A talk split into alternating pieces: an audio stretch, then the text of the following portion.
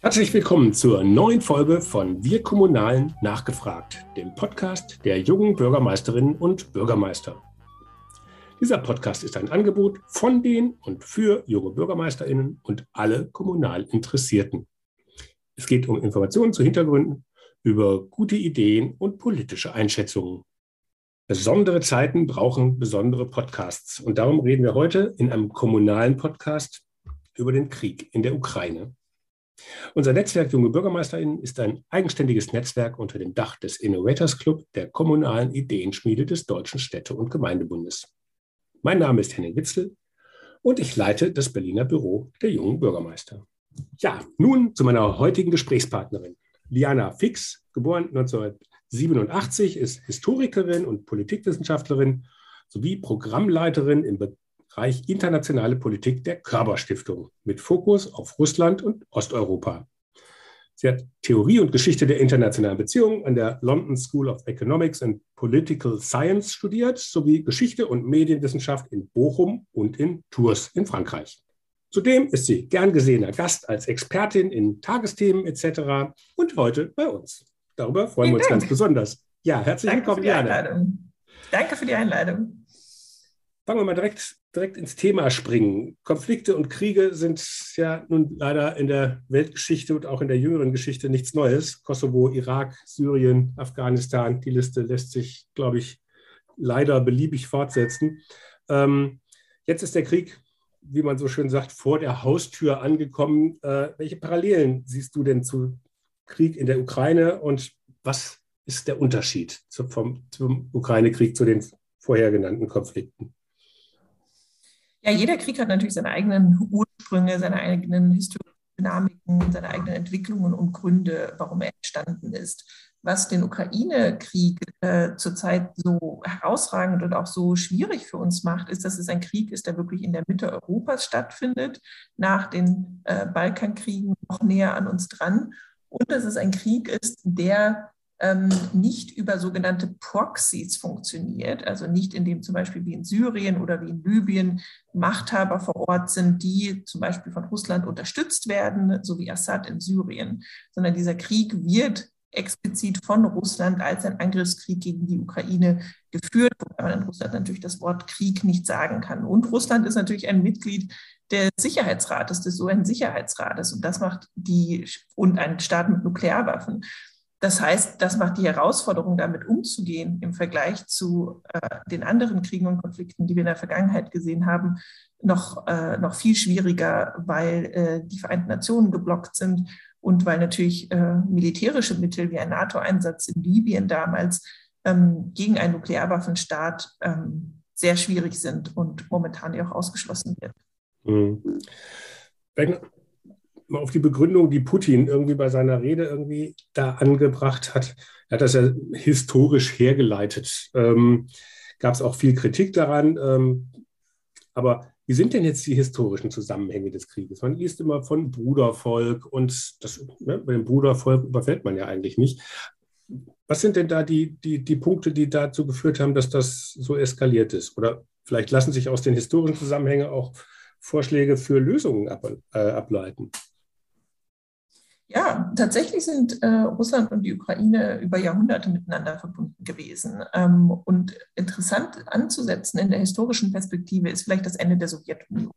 Als nämlich Boris Jelzin ähm, auf einer Plattform des russischen, der russischen Eigenständigkeit und Nationalismus sich dafür eingesetzt hat, die Sowjetunion zu beenden. Er wollte Gorbatschow loswerden und damit Russland, aber auch die anderen Staaten der Sowjetunion in die Eigenständigkeit zu entlassen und die Sowjetunion im Prinzip zu beerdigen als ein staatliches Projekt. Ähm, das war der Moment, wo die Ukraine auch wieder ihre Unabhängigkeit und Staatlichkeit zurückgewonnen hat, natürlich immer mit der Sorge im Hinterkopf, ob das wirklich eine Eigenständigkeit und Unabhängigkeit sein wird, die sie langfristig behalten können. Ähm, deswegen gab es dieses ja, bekannte Budapest-Memorandum, was abgeschlossen wurde 1994, wo die Ukraine, wo eben auch Nuklearwaffen stationiert waren, diese an Russland abgegeben hat, im Gegensatz zu russischen Zusicherungen, dass die ukrainische Unabhängigkeit ähm, gesichert sein wird.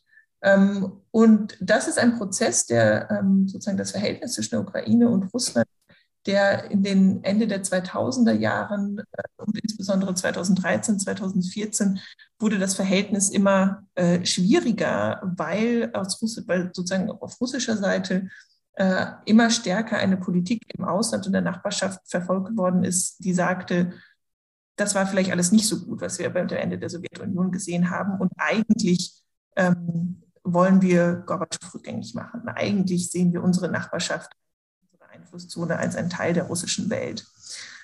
Und das ging äh, sozusagen konträr zu den Bestrebungen äh, eines großen Teils äh, des, der ukrainischen Bevölkerung, die ein Interesse daran hatten, sich auch mit Blick auf die wirtschaftliche Lage, die politische Lage eher Richtung eines freieren Europas zu entwickeln als in Richtung Russlands.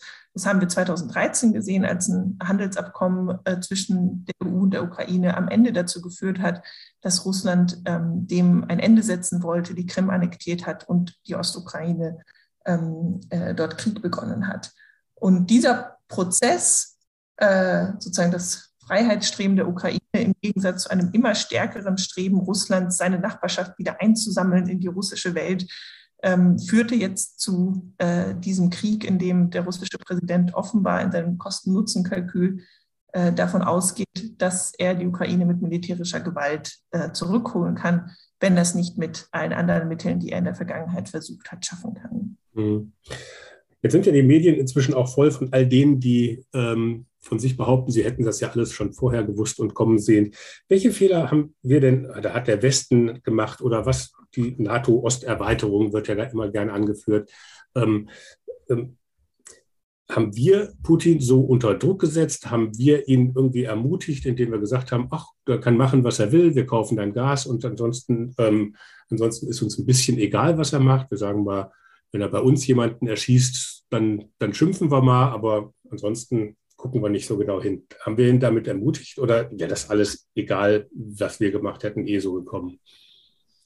Ich glaube, ein Fehler von unserer Seite war sicherlich, dass wir unterschätzt haben, wie schnell sich die russische Führung, insbesondere Putin, in eine Richtung entwickelt haben, wo Militär, militärische Gewalt ein völlig akzeptables Mittel der Fortsetzung der Politik ist. Und wir wurden 2014 davon überrascht bei der Annexion der Krim, dass wir jetzt wieder davon überrascht worden sind, weil wir uns einfach nicht vorstellen konnten. Wir konnten uns vorstellen, dass etwas wie mit der Krim oder der Ostukraine passiert, aber sozusagen ein großflächiger Angriff auf ein Land, auch das hat wieder unsere Vorstellungskraft überstiegen, weil wir zu lange an diesem Gedanken festgehalten haben, dass die russische Führung ja doch irgendwie so denkt, im gleichen Konstitutionskalkül, wie wir es tun. Und man kann doch nicht sozusagen das äh, Schicksal Russlands auf, sozusagen aufs Spiel setzen, seine wirtschaftliche Entwicklung für so eine Fantasie der Einigkeit zwischen Ukraine und Russland. Und ich glaube, wir haben uns sehr lange auf diese NATO-Frage fokussiert, ähm, wobei natürlich zu dem Zeitpunkt eine NATO-Mitgliedschaft der Ukraine überhaupt nicht zur Debatte stand im letzten Jahr.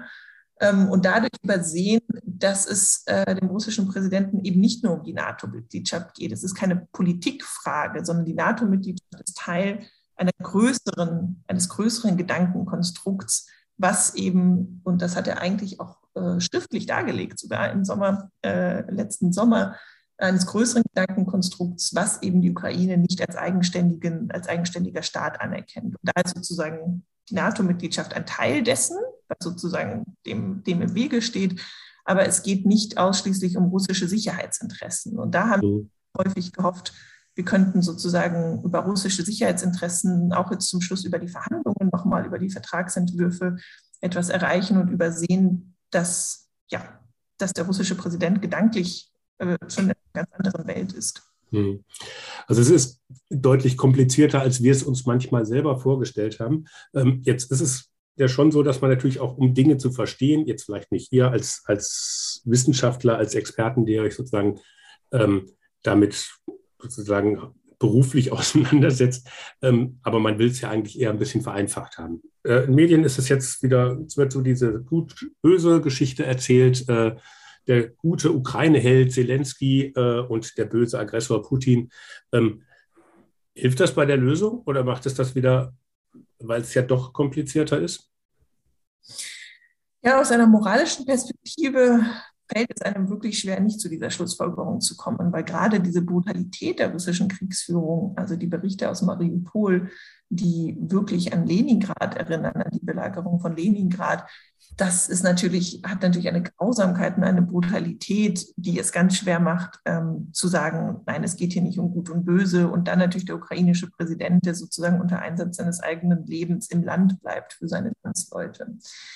Ähm, das heißt, sozusagen normativ ähm, ist das sozusagen äh, schwierig, sich diesem Argument zu wehren. Und äh, was aber sozusagen für die politische Lösung die wichtigere Frage ist, wie können wir sozusagen das Kosten-Nutzen-Kalkül des russischen Präsidenten verändern? Und da hilft es natürlich wenig, in gut und böse Kategorien zu denken, auch wenn es hilft, weil sozusagen der internationale Aufschrei auch äh, ihn unter Druck gesetzt hat. Also Russland ist ja isoliert und es hat die Politik unter Druck gesetzt, wirklich stark darauf zu reagieren. Das heißt, es ist schon ein wichtiger Faktor, diese moralische Betrachtungsweise. Aber wenn es darum geht, wie bekommen wir Russland wieder aus der Ukraine raus, ähm, muss es um ganz konkrete Themen gehen. Also was sind Waffenstillstände, was sind Zugeständnisse? Ähm, das heißt, ich würde sagen, für die öffentliche Debatte ist das ein wichtiges Narrativ, sich klar darüber zu sein, ähm, was sind akzeptable Verhaltensweisen und was sind nicht akzeptable Verhaltensweisen. Die Lösung des Konflikts vor Ort ähm, muss es eher darum gehen, ähm, was sind schwierige Kompromisse, die möglicherweise Präsident Zelensky treffen muss in dieser mhm. Vielleicht auch äh, direkt auf ähm, Präsident Zelensky. Ähm, wir kennen jetzt alle die Geschichte vom Comedian und Schauspieler, der zum Präsidenten wurde. Ich habe mir mal den Spaß erlaubt und habe mal die ersten vier, fünf Folgen äh, dieser Serie ähm, sogar original mit Untertitel angeguckt, weil sie nicht auf der deutschen Übersetzung gefunden hatte. Äh, oder vielleicht gab es sie da noch gar nicht bei Arte. Aber ähm, das ist ja schon eine Geschichte, äh, die da in der Serie erzählt wird wo man sich, wenn man heute dann die Realität anguckt, sagt, wo ist denn jetzt da zwischen äh, die, äh, die Serie in die Realität übergeschwappt.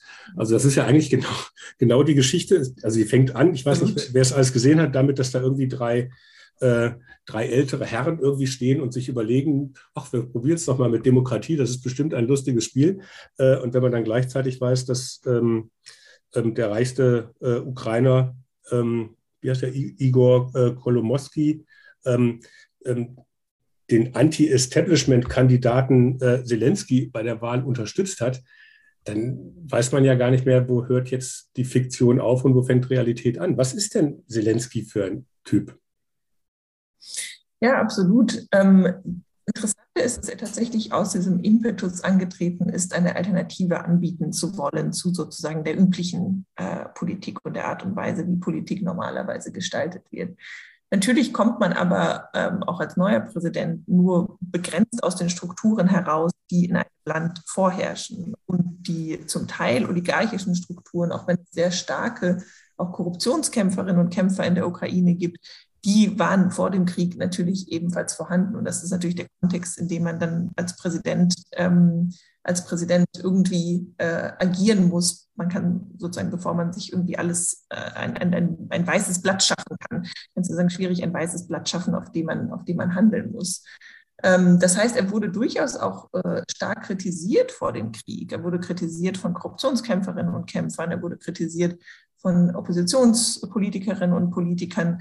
Ähm, er war kein äh, unumstrittener Präsident und die Beliebtheitswerte, die er jetzt hat, sind nicht zu vergleichen mit den Beliebtheitswerten, die er damals hatte. Ähm, aber damals ging es natürlich um politische Entscheidungsfragen und jetzt geht es um das Überleben der Ukraine. Und deswegen ähm, ist sozusagen die, den Mut, den er gezeigt hat, in Kiew zu bleiben und obwohl er natürlich ein Nummer eins Ziel ist, dort äh, sozusagen Mut zuzusprechen, dort Führung zu beweisen, hat den Krieg beeinflusst. Es hat die internationale Unterstützung beeinflusst, es hat den Widerstand der Ukrainerinnen und der Ukrainer beeinflusst und deswegen ist die Ukraine eben nicht nach wenigen Tagen schon äh, gescheitert. Und da scheint er wirklich vielleicht die Rolle seines Lebens gefunden zu haben als Kriegspräsident. Nicht notwendigerweise als Kriegspräsident, der sozusagen das Militär anführt und die militärstrategischen Fragen klärt, sondern als Kriegspräsident fast von einem Format von Winston Churchill, der es eben schafft, richtigen Worte zu finden in einem solchen Moment und damit trotz zahlenmäßiger Unterlegenheit das Kriegsgeschehen vielleicht nicht zu wenden, aber doch signifikant äh, zu beeinflussen. Mhm. in dieser, also es ist ja jetzt auch militärisch wohl im Moment etwas festgefahren. Also viele sprechen von Pattsituationen, mit denen man ja am Anfang gar nicht gerechnet hatte. Also die meisten, die ich kenne, haben gesagt, drei Tage, vier Tage und dann, dann war es das. Ähm, wie überraschend kommt das denn für Experten, dass das so ein ähm, ja, festgefahrener und damit eben auch sehr blutiger äh, äh Konflikt jetzt geworden ist? Ja, die Militärexperten, insbesondere die ähm, sehr gut informierten amerikanischen Militärexperten, haben den Krieg kommen sehen, weil sie argumentiert haben, es macht keinen Sinn, so eine Streitmacht an der Grenze zu versammeln, wenn man nur blöffen möchte.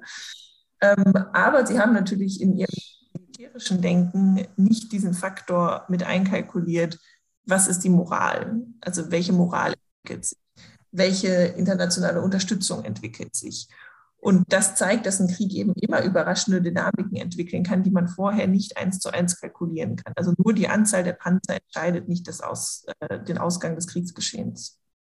Und was gibt es jetzt sozusagen in dieser festgefahrenen Situation für Konfliktlösungswege? Was wäre da konstruktiv?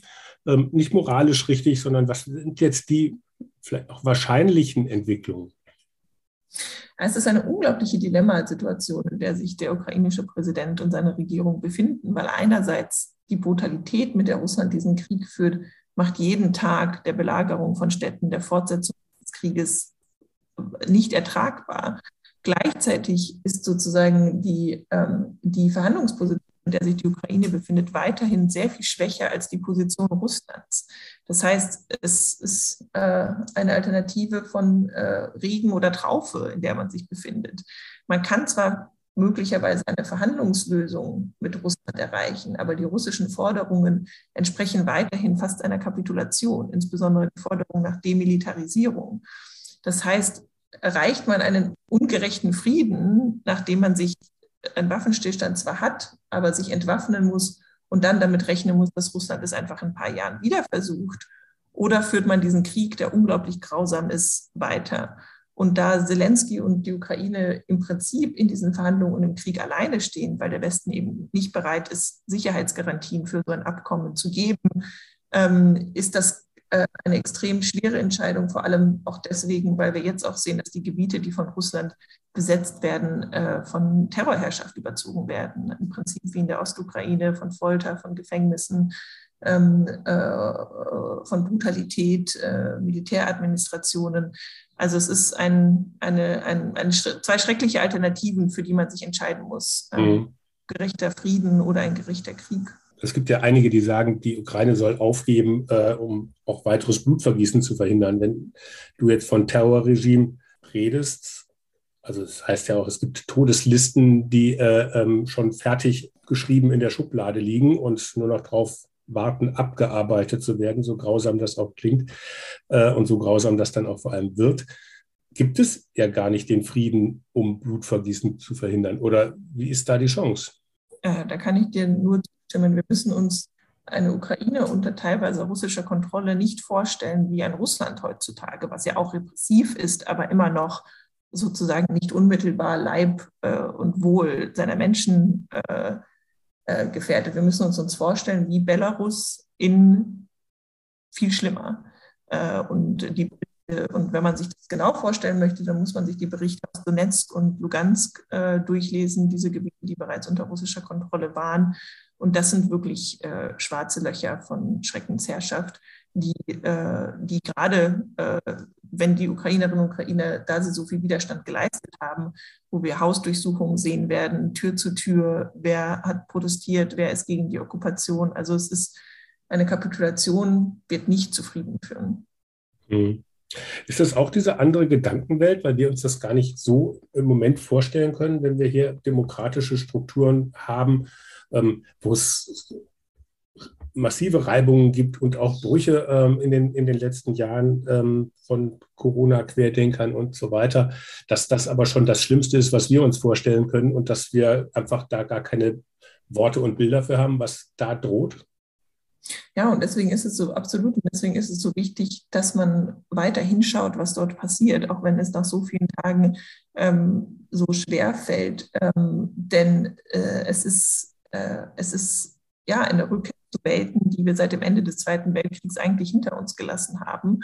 Ähm, und das ist, ähm, und das lässt sich nicht mit einfachen Ideen wie Kapitulation oder Neutralität äh, sozusagen äh, schnell aus der Welt schaffen. Das sind mhm. wirklich komplexe, komplexe und ja, tragische Entscheidungen, die dort gefällt werden müssen. Mhm.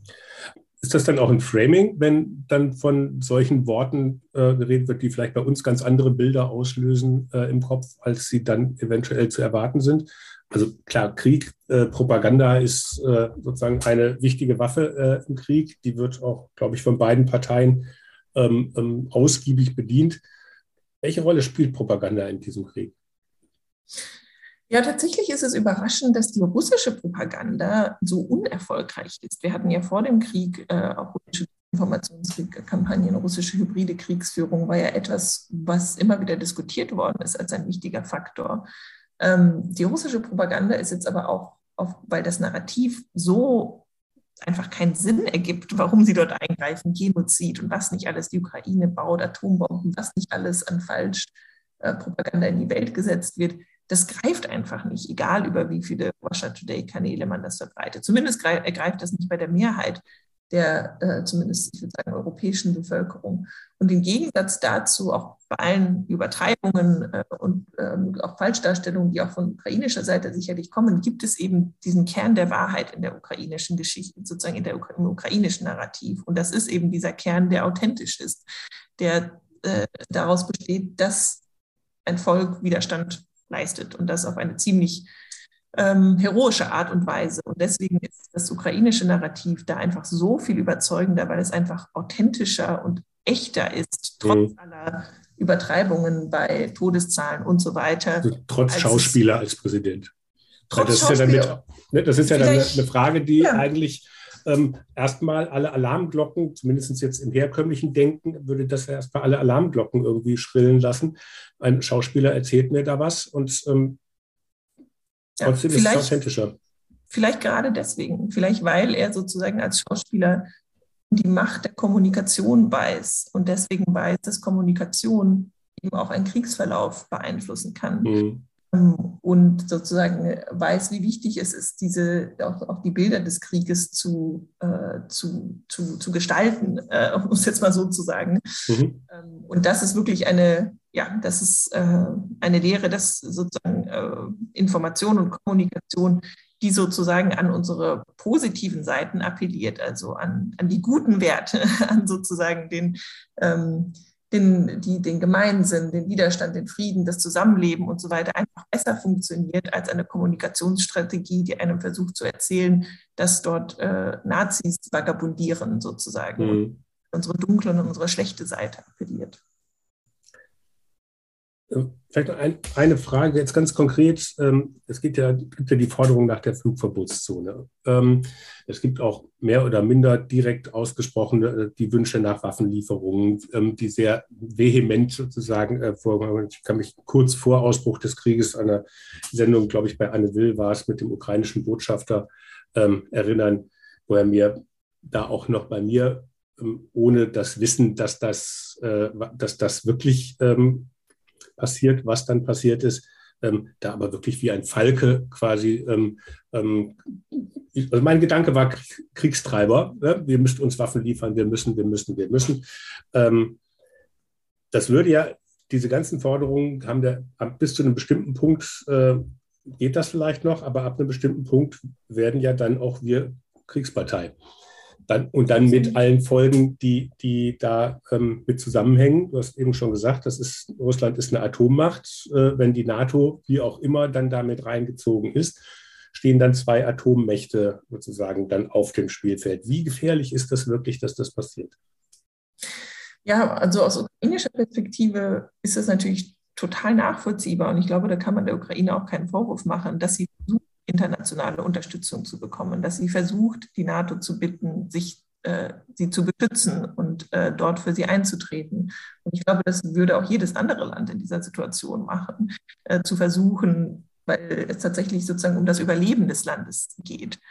Ähm, aber das Problem ist tatsächlich, dass es äh, in diesem Sinne keine moralische Frage für die NATO ist. Wenn es eine moralische Frage wäre, könnte man natürlich die Frage stellen, warum ist das Leben einer Ukrainerin oder eines Ukrainers uns weniger wert als das Leben eines Litauers oder einer Litauerin. Die einen sind NATO-Mitglied, die anderen sind es nicht. Das, das kann doch kein Argument sein.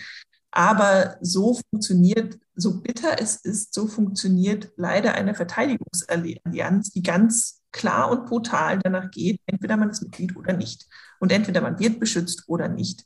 Und ähm, da sind so natürlich die haben Glück, die alle es noch rechtzeitig sozusagen es geschafft haben, Mitglied zu sein, unter anderem auch Deutschland, weil das ja auch heiß diskutiert worden ist, ob Deutschland überhaupt NATO-Mitglied werden kann nach der Wiedervereinigung, was ja auch von Berlin äh, oder sozusagen von aus Bonn damals ein ganz wichtiges Thema war, dass sozusagen Ostdeutschland auch Teil der NATO ähm, wird. Ähm, also wie gesagt, das ist sozusagen aus ukrainischer Perspektive absolut nachvollziehbar, aus moralischer Perspektive wahnsinnig schwer zu beantworten, aber die Schlussfolgerung ist eben, dass wenn die NATO in diesen Krieg involviert wird, ein Nuklearkrieg die mögliche Folge sein kann.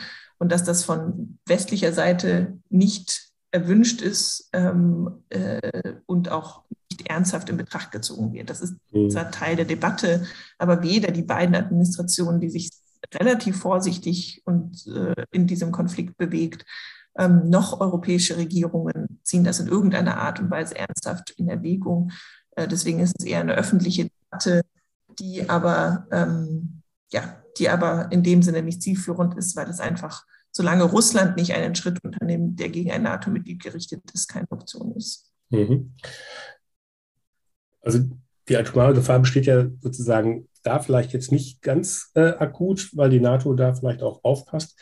Ähm, wie wahrscheinlich ist denn eventuell auch ein begrenzter Nuklearschlag Russlands gegen die Ukraine. Also diese Hyperschallrakete ähm, war jetzt irgendwie zweimal im Einsatz. Die kann auch atomare Sprengstoff, äh, Sprengköpfe tragen. Ähm, unabhängig davon ähm, jetzt äh, mit Atomwaffen. Es gab Angriffe auf Kernkraftwerke. Tschernobyl war teilweise nicht gekühlt. Wie gefährlich ist das, dass es irgendwie da zu, einem, zu einer atomare Eskalation kommt. Ob das jetzt bei einem Kraftwerk oder durch einen ja, gezielten regionalen kleinen Atomschlag, wie auch immer das gehen soll, was auch mhm. schon schwierig ist, sich vorzustellen, wie das überhaupt mhm. funktionieren soll.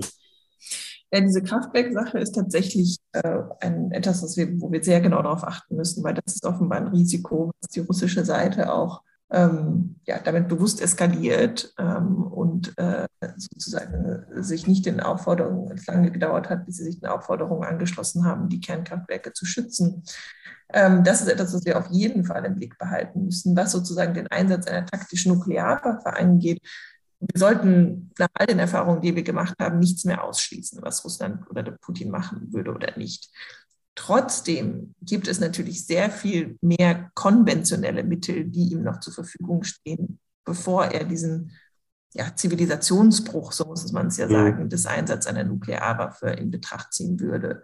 Deswegen würde ich da jetzt keine äh, unmittelbare hohe Wahrscheinlichkeit sehen, aber äh, sozusagen die, die, ähm, die Art und Weise, wie Moskau damit signalisiert und das sozusagen als Abschreckungspotenzial nutzt, äh, sollte man schon zu denken geben, weil das einfach auch eine Veränderung ist zu Zeiten des Kalten Krieges, als man sehr vorsichtig am Ende des Kalten Krieges, nicht am Anfang oder in der Mitte, relativ vorsichtig mit diesem Thema umgegangen ist. Und das zeigt uns nochmal, dass Moskau da wirklich ähm, bereit ist, alle Register zu spielen, auf die wir nicht antworten sollten, sondern weiterhin mit kühlem Kopf äh, uns nicht davon einschüchtern lassen sollten und nicht verrückt machen sollten. Hm.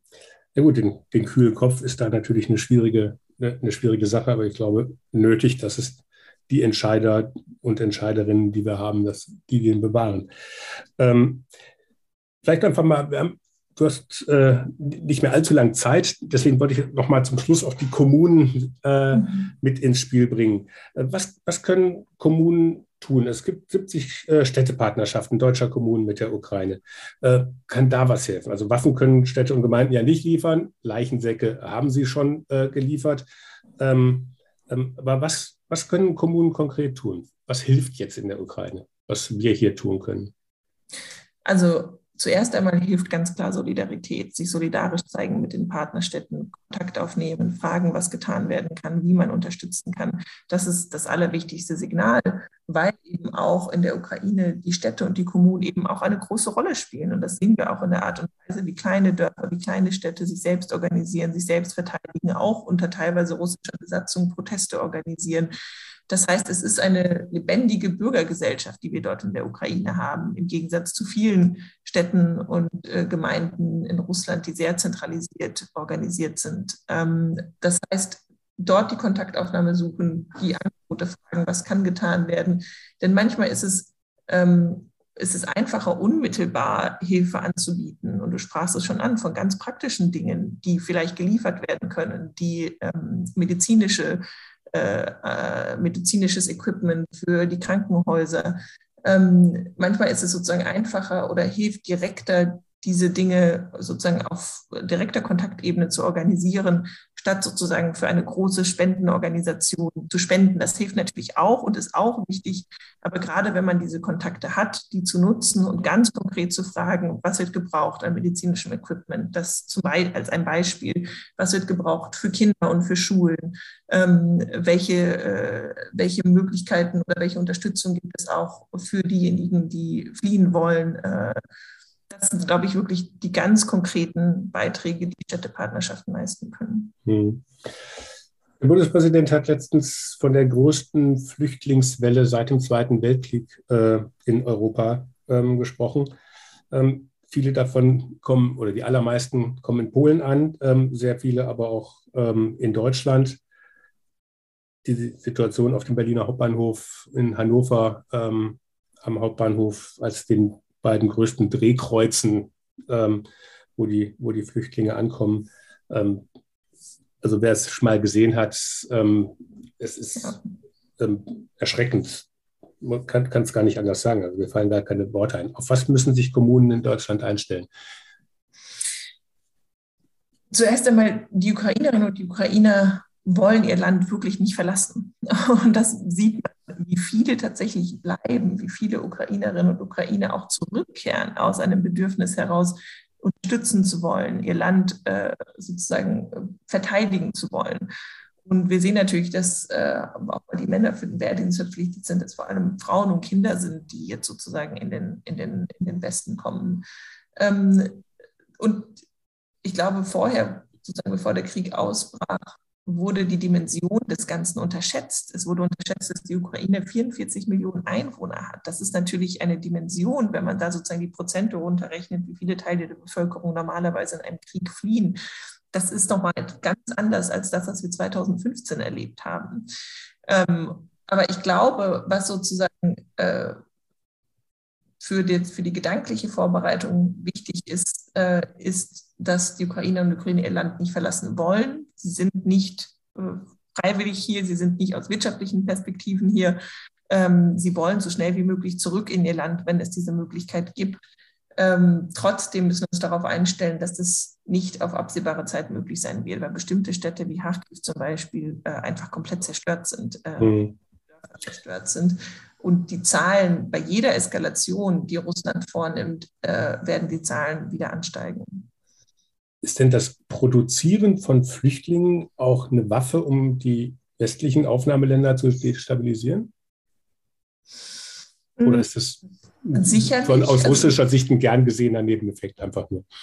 Ich würde sagen, es ist, ein, äh, es ist sozusagen ein, ein, ein zweit- oder drittrangiges Ziel, aber natürlich ein sehr gewünschter, sehr gewünschter Effekt. Ähm, tatsächlich sind jetzt, äh, gibt es auch Berichte davon, dass einige äh, Bewohner von Städten auch zwangsweise äh, deportiert worden sind nach Russland, weil Russland sozusagen aufrechterhalten möchte, dass sie eigentlich die Ukraine befreien und es schwer zu erklären ist, warum die Flüchtlingsströme alle nach Westen wollen.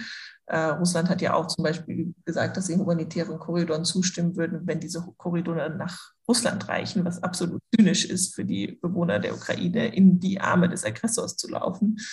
Ähm, aber zuerst einmal geht es darum, sozusagen Terror in der Ukraine äh, zu kreieren mit diesen Bombenkampagnen, ähm, damit zu drohen, dass eine Stadt sich ergeben muss und jeder, der dort drin sei und sich nicht ergebe, sei deswegen ein legitimes Ziel. Das sind einfach, also das ist, es verstößt gegen alle Kriegsrechtskonventionen und wie gesagt, der Nebeneffekt, dass ähm, äh, die Hoffnung besteht, dass Gesellschaften im Westen sich spalten darüber in Europa, der ist auf jeden Fall da. Es gab schon eine Nachricht von der Polizei Bonn, die gewarnt hat vor einem Fake-Video, in dem behauptet wird, dass ukrainische Flüchtlinge einen Teenager zu Tode geprügelt hätten. Sowas werden wir in Zukunft noch häufiger sehen als mhm. ähm, und darauf sollten wir gewappnet sein. Ist da auch die ähm, Situation 2015, ähm, wie, wie sehr ist, ja, oder andersrum, wie, ist das eine Gefahr, dass sowas wiederkommt? Also 2015 am Anfang gab es eine enorme Welle der Hilfsbereitschaft, auch noch als Frau Merkel dieses berühmte Wir schaffen das äh, ähm, in, die Welt, in die Welt gesetzt hat, äh, nach den Situationen da in Budapest am Bahnhof.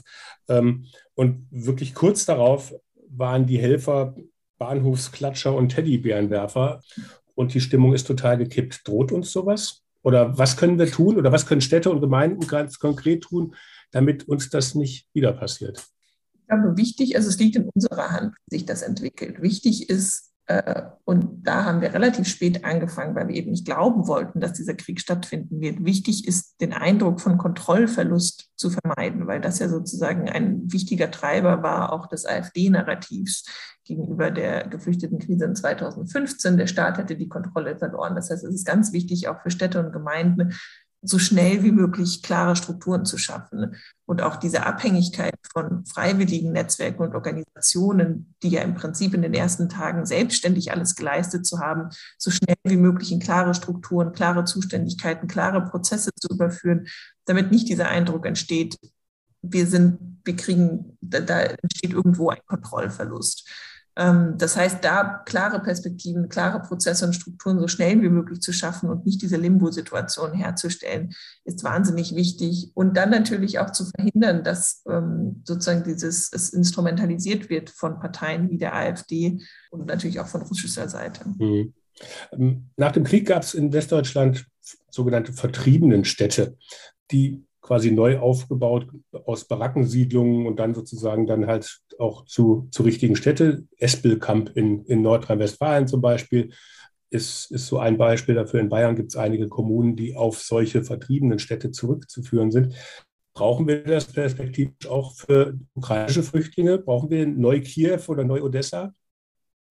Ich glaube, es wäre besser, wenn wir es nicht brauchen würden, weil sozusagen Städte oder Gemeinden, die äh, ausschließlich aus sozusagen einer Gruppe bestehen, natürlich ein wahnsinniges Hindernis sind auch für Integrationsprozesse. Und wir müssen uns darauf einstellen, dass dieser Krieg vielen es nicht ermöglichen wird, innerhalb von wenigen Wochen oder Monaten zurückzukehren. Das heißt, alles, was wir machen können, um äh, diese Gemeinschaften in unseren Städten und Gemeinden als Teil von uns zu integrieren und nicht sie außerhalb irgendwo anzusiedeln in der Hoffnung, dass sie früher oder später zurückkommen werden.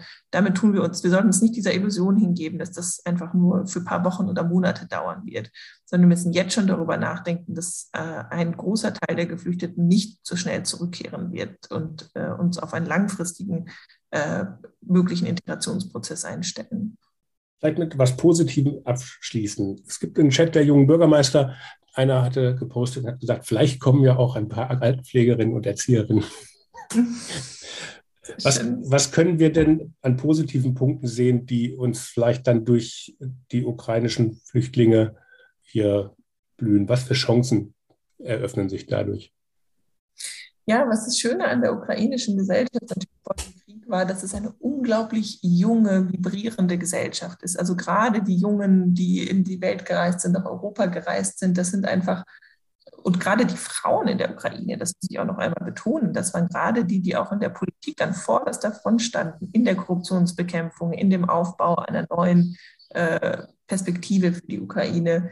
Das heißt, es ist wirklich ein, äh, äh sozusagen die, die Eliten des Landes, sind wirklich diejenigen, die, ähm, die einen Anspruch haben, selbst etwas zu gestalten, selbst etwas aufzubauen. Die Ukraine hatte eine der höchsten NGO-Dichten von äh, allen europäischen Ländern. Und das ist, glaube ich, Ausdruck dessen, was für eine vibrierende und was für eine fundamental europäische Gesellschaft äh, die Ukraine ist. Und ich glaube, davon äh, können wir uns auch bereichern lassen, von diesem, äh, von diesem Aktivismus, von dieser Energie und das Beste äh, von beiden Welten unseren Gesellschaften zusammenführen.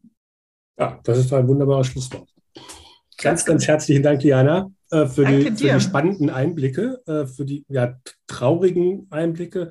Manchmal, wie gesagt, man mag sich ja vielleicht lieber netter vorstellen, aber gerade jetzt, was die aktuelle Lage betrifft, ähm, ähm, hast du ja nicht so die tollen Botschaften eigentlich mitgebracht. äh, ähm, dafür war das jetzt als Abschluss, glaube ich, umso netter.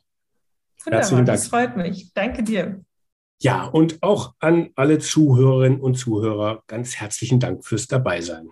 Ich hoffe, es hat euch gefallen. Wenn ja, dann sagt es doch gerne weiter. Ladet andere kommunale und kommunal Interessierte ein, teilt den Link zur Podcast-Reihe ganz persönlich oder auch über eure Social-Media-Kanäle. In der nächsten Woche geht es dann weiter. Dann reden wir mit einem Experten, wie man die Bürgerkommunikation in seiner Kommune optimiert und was man dabei alles falsch machen kann und was richtig. Bis dahin, bleibt neugierig. Tschüss.